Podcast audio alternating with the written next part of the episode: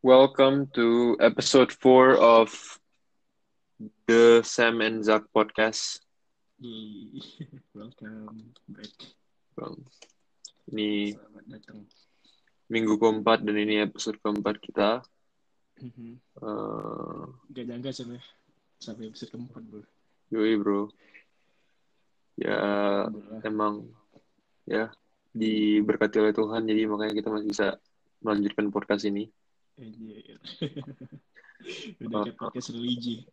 Yoi. tapi emang tapi, tapi emang iya harus bersyukur kan. Yoi harus bersyukur bro karena ya ada orang yang mungkin ya nggak nggak sebersyukur nggak nggak se apa nggak sefortunate kita lah ya kan Bener. jadi kita harus terus bersyukur bro jadi gimana kabarnya Zak udah kayak udah lama nih kita ngobrol nih Iya.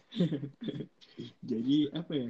Gue bingung juga sih masih podcast LDR terus gue masuk ke minggu keberapa sih minggu keempat tanpa bersosialisasi langsung dengan orang-orang sekitar. semua Terus- ini ya. Ya, which is yang ngebuat gue apa ya? Nggak tahu sih Sam. Kalau menurut gue ya, gue nggak tahu sih perspektif lo. hmm. Uh, lo ngerasa nggak sih selama karantina ini tuh lo bakal ngejauh dari teman-teman dekat lo? Karena dalam berbagai kondisi suatu hal itu, lo kan biasa kalau misalnya sehari-hari lo ada kegiatan, lo pasti cabut sama mereka, lo pasti ketemu sama Hmm. mereka. Terus sekarang Hmm. emang ada peraturan untuk stay di rumah aja, mau nggak mau apa ya? Apalagi kan cowok kan biasa itu cowok jarang banget tuh misalnya kayak harus teleponan lah, harus kayak ngobrol sepanjang waktu kayak gitu-gitu. Heeh. Menurut dari lo sendiri Sam, lo ngerasa kayak gitu nggak? kayaknya sih gue setuju sih karena secara nggak langsung eh, mungkin ya nggak cuman lu doang sih tapi kayak semua orang yang lagi mengalami lockdown ini sih Zak Mhm, Karena-.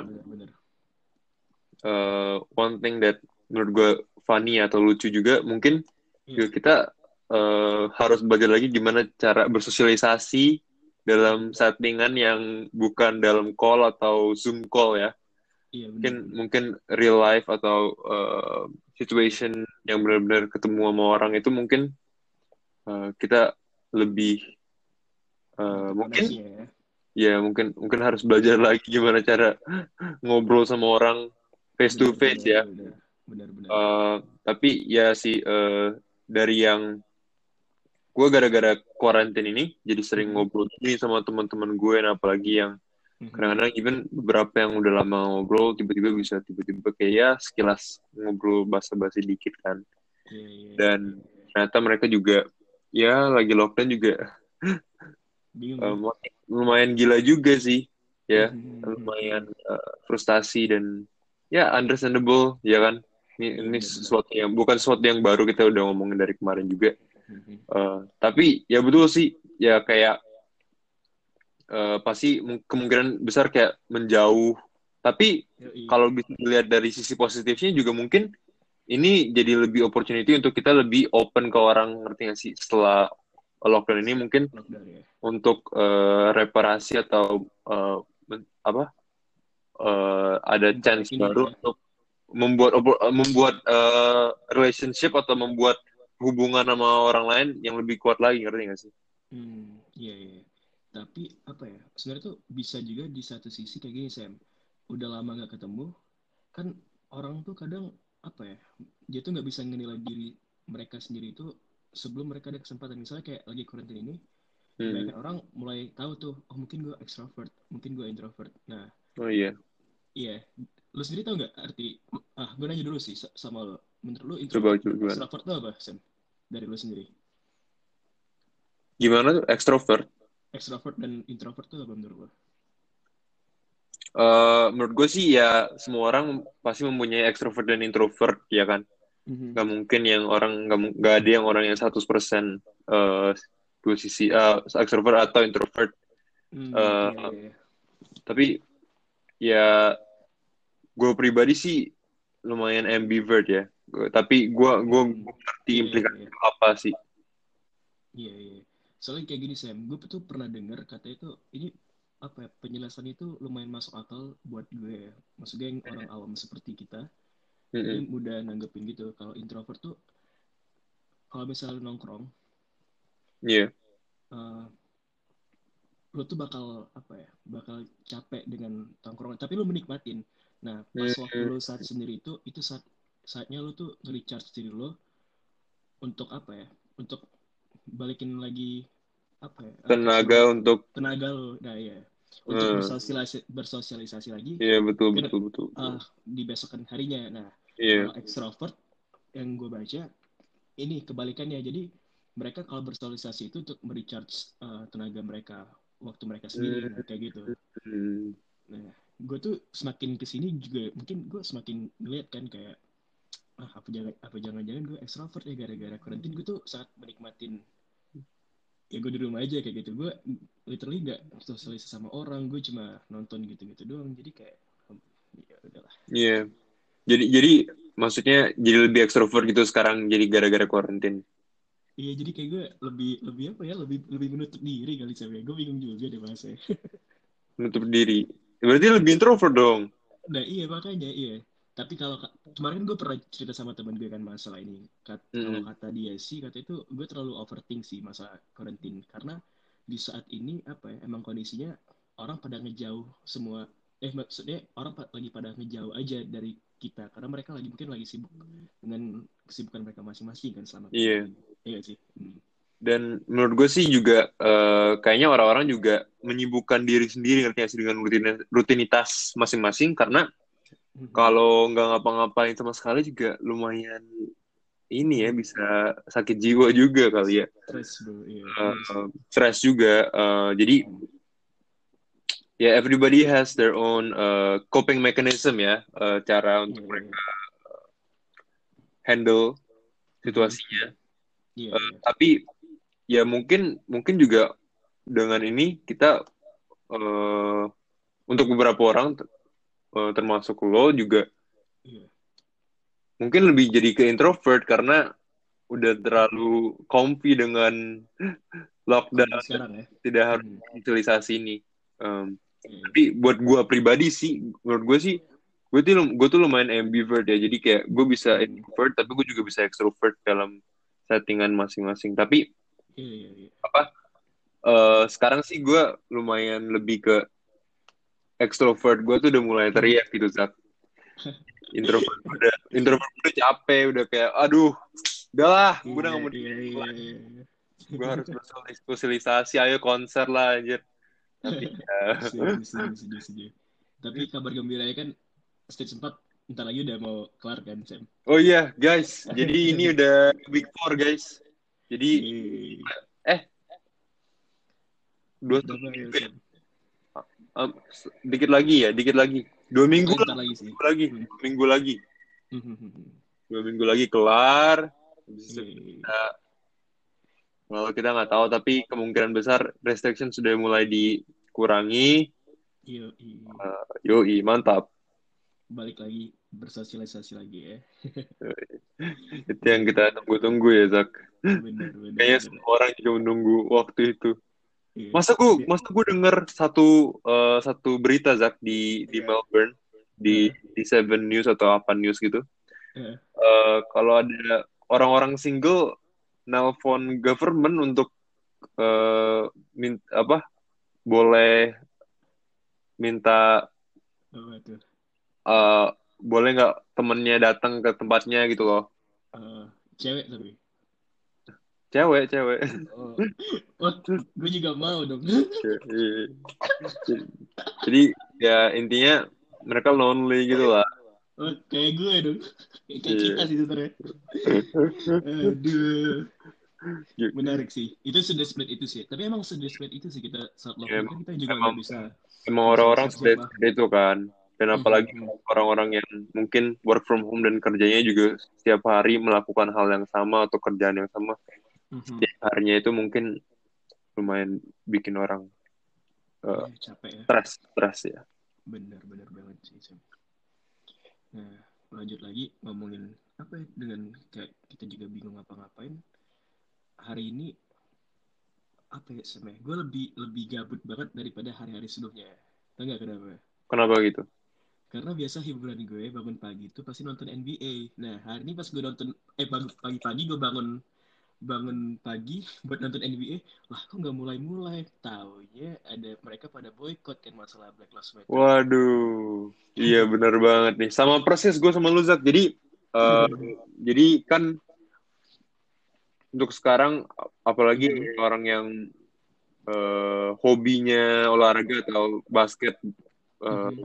specifically basketball hmm. NBA kan atau uh, bola basket profesional di Amerika Serikat itu kan lagi masih dilanjutkan kan. Dan uh, hari ini biasanya atau enggak setiap harinya biasanya sekitar jam 6 pagi Melbourne udah ada game yang mulai tuh jadi bener bener kayaknya gue sama Zaki tuh emang anak pagi juga jadi kita bangun pagi-pagi udah siap nih nonton NBA kan hiburan yeah. kita nih yeah, yeah, yeah. kita tunggu-tunggu nih ya kan uh -uh. hari ini uh, ternyata uh, dari tiga game yang harusnya dilanjutkan diboykot semua sama pemain-pemainnya. Jadi ada kasus uh, ada kasus orang uh, berkulit hitam bernama Jacob Black ya, ya hmm. di di Amerika Serikat. Jadi ceritanya dia lagi di neighborhood dia di uh, perumahan dia, hmm. dia lagi uh, terlibat dalam alterka, uh, altercation atau lagi berantem atau ada orang berantem. Mm-hmm. Uh, intinya di video yang disebarkan yang sekarang lagi viral ini, uh, dia yeah. dia tidak memegang uh, senjata sama sekali, tapi langsung diambil, langsung dipegang, langsung ditarik sama polisi uh, berkulit putih ya, dan langsung ditembak dari belakang. Uh, ya, uh, shot, bukan sesuatu yang uh, lucu ya tapi intinya jadi hmm. ditembak dengan uh, tujuh ronde di depan anak-anaknya ternyata yang di dalam mobil SUV ya hmm. dan eh, ini juga uh, kasus yang sangat uh, traumatik untuk banyak orang dan untuk uh, movement Black Lives Matter ya karena yeah, yeah. ya intinya move dari kemarin tuh banyak banget yang uh, apa support Black Lives Matter atau ada demo Black Lives Matter tapi ternyata situasinya itu masih belum berubah gitu loh. Iya iya. Kasus rasisme masih banyak juga di mana-mana kan. Iya. Uh, dan rasisme itu masih terjadi ya. Uh, terutama di mungkin di Amerika Serikat yang belum besar kepada orang hitam tapi sebenarnya rasisme itu ke semua uh, semua race kena rasisme juga gitu. Hmm. Tapi terutama ini yang lagi besar dan oleh karena kasus Jacob Blake ini makanya NBA hmm. jadi di boycott kan. Jadi mereka uh, di postpone, di di cancel dan even hmm. uh, eh, gue denger dengar nih si apa player player associationnya kayak per, apa hmm. asosiasi pemain-pemain NBA-nya itu mereka kumpul-kumpul dan mereka ada ada possibility mm-hmm. mau postpone atau cancel NBA season ya. Tapi mm-hmm. ya until further notice ya nanti kita hopefully enggak lah karena kan mm-hmm. ya kita nggak ada hiburan lain nggak sih sakit itu NBA kan lumayan lah ya tontonan setiap menurut, uh, kalau menurut gue sih apa ya tapi kenapa harus mengganggu sports gitu tau gak sih lo kayak harusnya kan itu sebagai ajang sportivitas kayak gitu dan itu nggak nyangkut pautnya sama politik kayak gitu menurut gue ya hmm.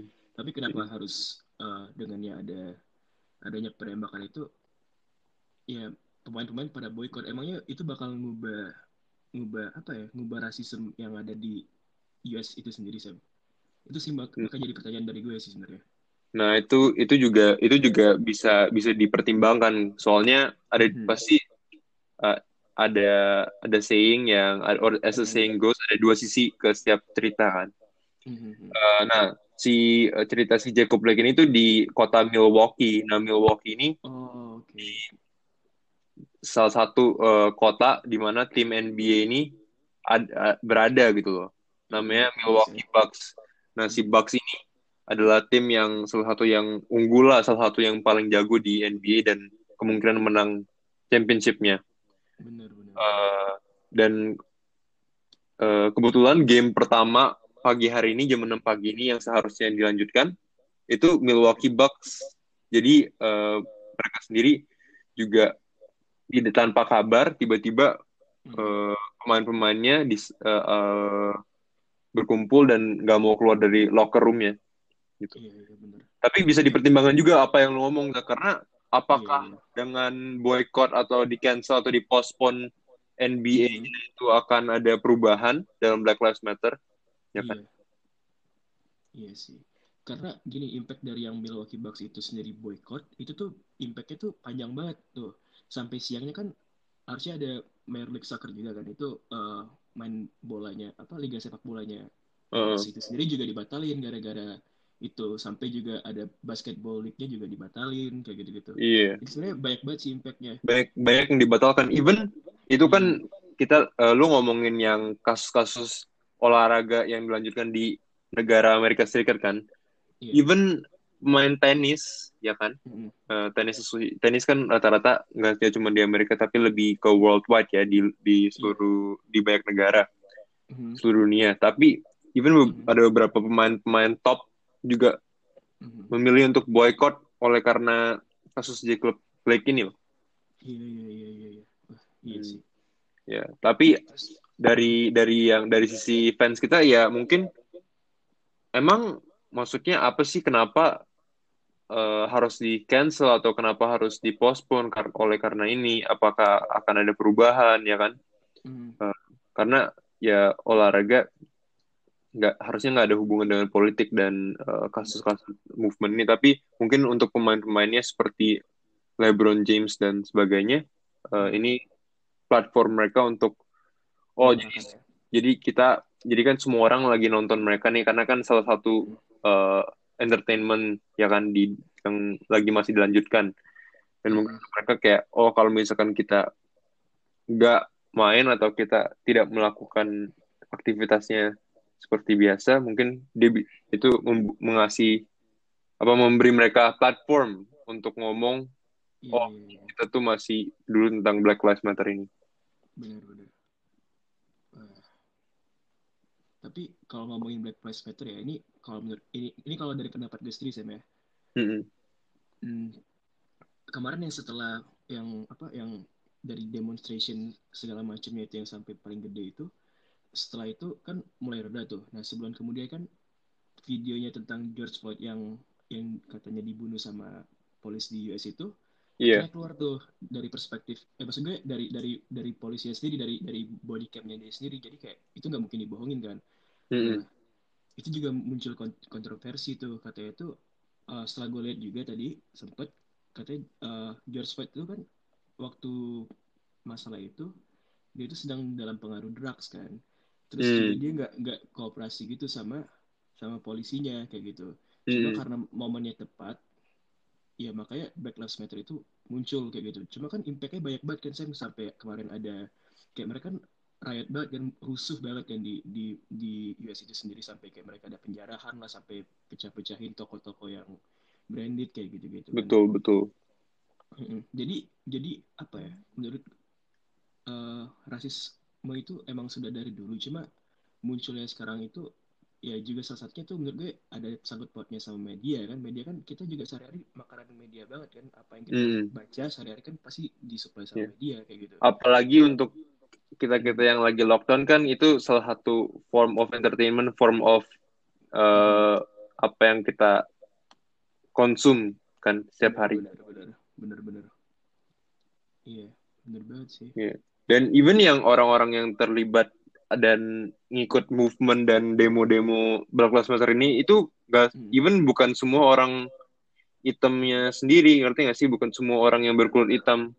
Hmm. ada orang-orang yang berkulit putih dan orang-orang yang mungkin lebih ke justice fighters lah. Mereka peduli tentang doing what's right kan. Uh, melakukan hal yang uh, equality untuk semua orang dan rasisme ini kan terutama mungkin the face of it is black kan black lives matter kan mungkin orang-orang yang berkulit hitam tapi juga mungkin pada orang-orang yang bukan kulit putih di Amerika mungkin mm-hmm. seperti kayak kebanyakan pemain di NBA juga berkulit hitam atau mungkin Bener. Uh, di, dari luar negeri uh, uh, for example atau uh, contohnya si Giannis Antetokounmpo ya dia pemain salah satu pemain inti di NBA dan dia pun bukan orang Amerika dia orang uh, Yunani.